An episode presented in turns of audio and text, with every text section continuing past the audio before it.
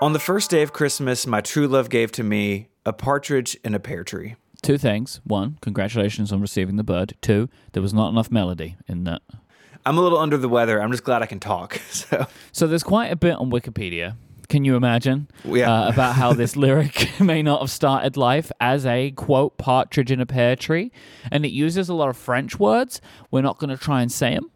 Just know that this may be a mistranslation, or was originally part of a juniper tree, or just a bird with no tree reference at all. such is the way with this song. We're just going to go with it. Talk about partridges. Partridges are a medium sized bird from the Galliform family. They have been found in Europe, Asia, and Africa, with several species being introduced to the Americas as well.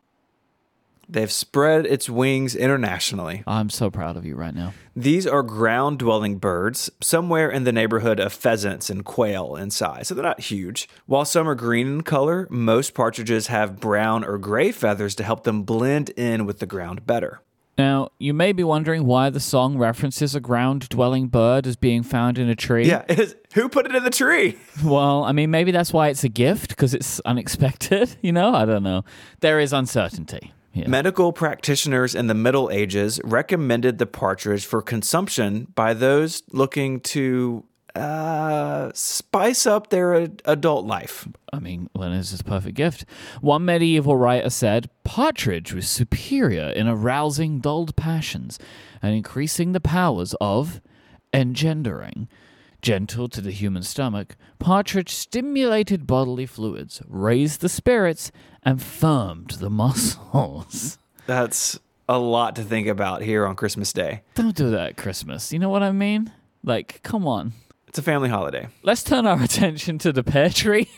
or are you going to tell me that there's some pear is an aphrodisiac? There are around 3,000 known varieties of pear, with trees found all over the world. Some pear trees are short shrubs, while others may reach upwards of 50 feet in height. They're just all over the place.